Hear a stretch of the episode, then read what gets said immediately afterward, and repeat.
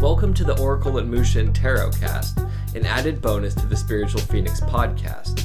I'm Ross Cessna, the Oracle at Mushin, and I'll be offering weekly open readings for the collective consciousness. To see the cards, visit the Spiritual Phoenix Studios YouTube channel. I've put a link in the description. We are fan funded, and you can contribute with the link in the show notes. Other ways to show your support include subscribing to our YouTube channel, leaving us excellent reviews wherever possible, engaging in our content on social media, shooting me an email, and sending an audio message through the Anchor app. This is a community podcast. I'm just the humble host. Let's start the show. What is up, everybody? Um, we have another rune. I think I'm going to start doing the runes as I uh, do these videos because it's kind of fun for me. The rune we got is Jera, and it is harvest, fertile phase, and one year. And the uh, general concept is to see this rune as an encouragement to remain in good spirits, but you should know that quick results cannot be achieved. A period is always associated, therefore, the keyword one year, which stands as a symbol for the full cycle of time that is before the harvest, or exemption liberation. So last week we had kind of talked about um, the rune spoke of liberation and fertility and all of this kind of stuff. Now this is saying that it, it might take a little bit of time for that. Um, so as we're in this insecurity aspect of our lives right now, and we're beginning to plant have this fertile soil, it's key to remember too that it's probably not going to uh, occur as quickly as we would would like it to.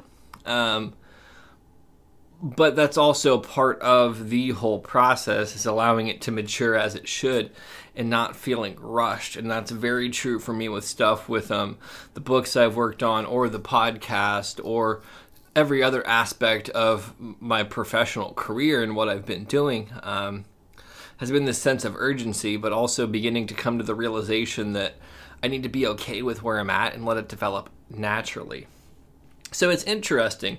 I shuffle these cards very, very well, and if I'm not mistaken, several weeks ago, Transformation and the Gift both came up as well. Um, and they came up in this exact order again, even though they were shuffled very well. Um, so tying it into insecurity, which is still going on this month, is um, transforming insecurity into this gift of connection, but then also transforming insecurity into passion. Because when we transform our gift to some kind of connection or purpose, um, there should be a passion or driving force behind it. There's these deep greens in there. The green is relative to the heart chakra. That's really all about kind of igniting our passion. Um, and there's this whole kind of um, tribal motif going on there. The tribal motif really is uh, kind of about connecting to our our roots on a deep level, and that's even further expressed in the red lava of um, res relative to root chakra. So to me, it's kind of this deep reality that we've held within that we're putting out and it's connected to our heart. A lot of us are kind of disconnected from our passion because of things that we've been told in childhood or upbringing. Um, actually, largely because of insecurity as well. Insecurity is something that will completely destroy your passion. Um, and as we begin to embrace who we really are um, and begin to kind of cultivate ourselves on a deep level. We begin to remove the obstructions to passion. Now, reading the Rumi Oracle card, it says, If it is love you are looking for, take a knife and cut off the head of fear. And since the card of this month is insecurity, this is really speaking about overcoming fear, overcoming that insecurity, and again, the green on the insecurity card is about the heart, it's about love. The arrows on the insecurity card are relative to thoughts. Um, and if we're looking for love, we have to overcome our thoughts of um, previous relationships that have hurt us. We have to overcome our thoughts of what we think love is. And we have to overcome our expectations of what we. Um, what we're looking for in people. And I won't say that we shouldn't have expectations or boundaries um, because those are essential to healthy relationships. And it's essential to know what you want in somebody to some extent, but the rigidity of that is unrealistic. And then also, one of the things that's incredibly tricky about uh, love or anything like that, any kind of relationship in general, is people are going to have characteristics or behaviors that likely trigger some kind of fear response in you.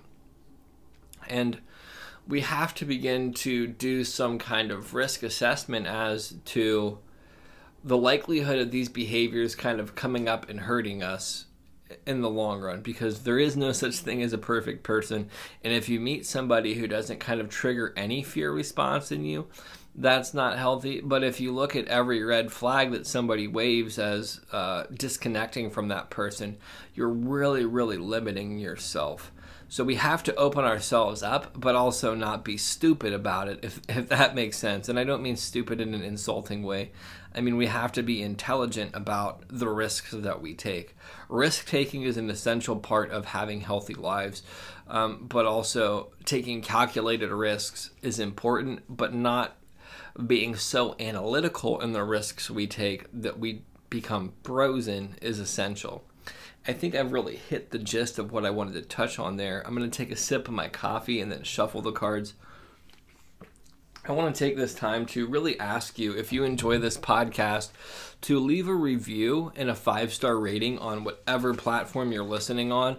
This is something that'll help me more than anything else. Like, it doesn't cost you anything except a couple minutes of your time, and that will greatly impact my reach and can allow me to offer more benefit and eventually even a higher quality podcast as I reach more people. Um, shuffle one more time. We'll do a cut and we'll go to the first card. So you have the Hunter of Spirits. So this really speaks to kind of going in and uh, exploring our demons, getting intimate with kind of the things that we hold on to from our past and the things that we've kind of uh, imagined and letting it go. Um, the most healing the most ultimate good that we can do for the world a, as a starting point is going in and facing our own darkness and making that darkness light. Here's the thing unless you've spent a lot of time in introspection or in, in introspection or unless you're uh, this rare occurrence of a person a lot of us have a lot of dark and heavy psychic and emotional baggage that we have to sort through and let go of. And it's not something you can consciously shed. Uh, or it's not something you can subconsciously shed. It's something that you actively have to work at removing, I should say. So the hunter of demons or hunter of spirits is about going in and doing that work. Um, I think one of the biggest issues that we face kind of in the spiritual community is people love and lighting over trauma and then really just suppressing it deeper and deeper. Um, and I think that being optimistic and positive about things has its place, but it can come to a, a, toxic standpoint. And if people are afraid to do shadow work or acknowledge some of the darker aspects of themselves or have an honest conversation about some of the shitty things they've done um, and take responsibility for it, they're limiting themselves and it'll actually hurt other people. Um, going in and taking radical responsibility for your life and for your actions and for everything that you've been a part of is no easy task, but that's the ultimate path to knowledge. Until we know ourselves on a deep level, level we can't be aware of our own deception and intricacies in how we filter the world to meet our own needs. And even with that knowledge, we still fall uh, prey to that at times.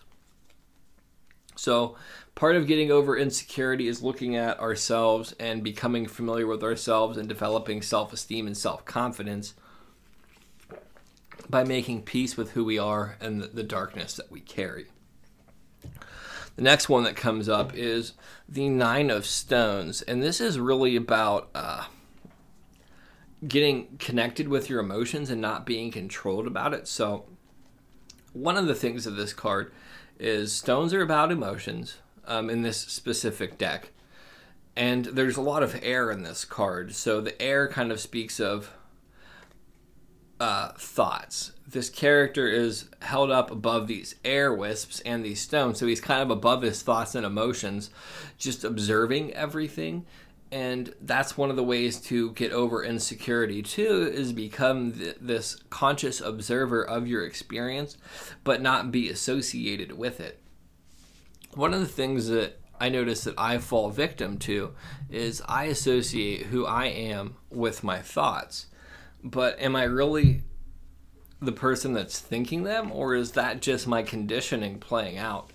Kind of view it like uh, view it like a, a. I hate to use a video game analogy, but it's the simplest one to use. View it like you're playing a video game and the character is speaking, but you're sitting back watching it. Are you the character speaking? In some senses, yes. In others, you're the observer. Begin to observe um, and separate yourself from your thoughts and emotions, and not in an unhealthy way, but in a way where you can choose is this serving my greatest good? Is this hurting me? How does responding this way help me? And then also being the um, the hunter of demons and say, where did this come from? And it's not so much that you need to assign blame or victimhood for where it came from understanding the source can help you understand how it's impacted you and begin to remove those obstacles from your life. And then it also adds a layer of forgiveness because then you can understand that maybe the the situations that led you to act that way um, or conditioned you to respond that way weren't optimal and you did the best that you could but that behavior is no longer necessary for your life. Um, becoming the detached observer for your experience in my personal life has been one of the greatest things that I've been able to cultivate. And it takes time and it takes patience, and that taps into the rune of one year. Give yourself a year um, to really hone in mindfulness, to hone in doing some shadow work, to hone in on really getting intimate with who you are give yourself some space to make mistakes and all of this, but give yourself a year, a year from the time that you hear this to overcome some of the obstacles that you're facing. And tell me if you don't have a difficult experience. Um, I mean, if you if your experience hasn't changed, if your experience hasn't changed in a year, you probably fell off of doing the work because anybody can change their life in a year. Your life can be completely different in a week if you put in work, but on a year, the difference will be astronomical. I'm approaching uh, 11 months free of cigarettes, and a year ago, that was a preposterous concept to me. It was something that I wanted, but it seemed intangible. Um, and it's not to say that I haven't had moments where I haven't wanted a cigarette, but because of that ability to be the detached observer, I'm able to say, okay, is this really what I want? and I can say, well, a cigarette does sound good right now, but then it's, do I want to deal with all the associated health problems and the fallout of that, as well as the guilt and shame associated with having a cigarette? And for me, the answer is no. And I'm not saying if you smoke, you have to quit smoking. That's just an example. And then the final card, the Ace of Stones. So the Ace of Stones is kind of about connecting to our emotional core and kind of having this wellspring of emotions and really getting intimate with who we are and getting to the depths of our emotions. So culturally, we're really taught to avoid our emotions. We're almost taught that being emotional is an, a negative trait. And here's the thing emotions can be incredibly destructive if they're not uh, refined, I guess. And I don't mean in a sense that we don't let ourselves feel how we feel, but because we have so much repressed emotion, when we feel anything, we feel it so deeply that it can create a lot of chaos one way or another.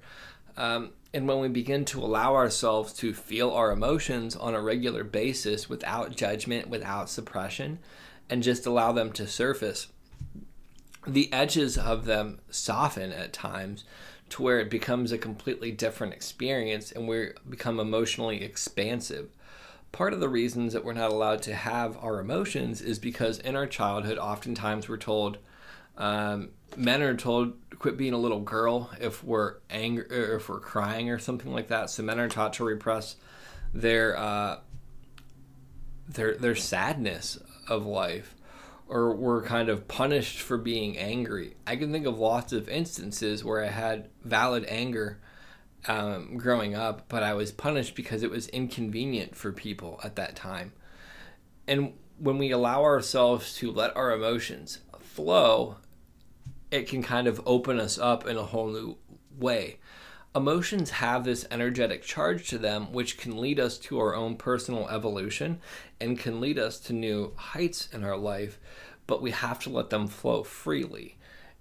If you stop the course of a river and you build up a dam, it builds up all of this pressure behind it.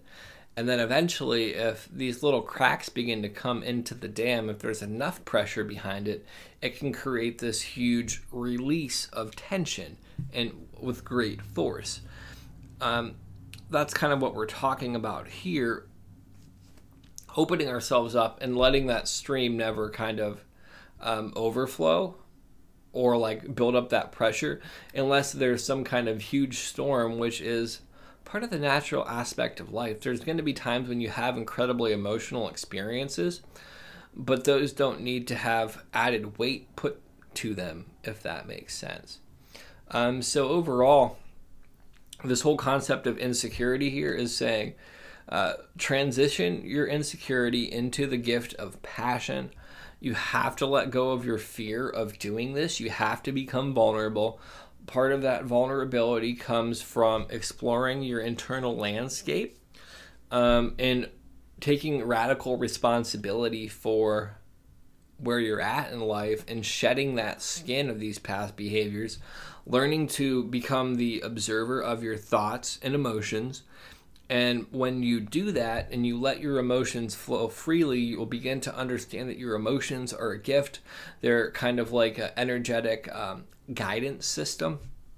And this guidance system can fuel your passion for other things. And emotions are actually a blessing.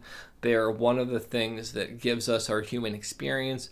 We just have to change our perception of it. And with that, love, light, and respect, peace. Thanks for listening to the show, Phoenix family. Just a reminder we are fan funded and you can contribute with the link in the show notes. Other ways to support the show include leaving excellent reviews wherever possible, subscribing to our YouTube channel, engaging with our content on social media, sending me an email, or reaching out via voice message through the Anchor app. Your support is greatly appreciated. Much love and synchronicity. Peace.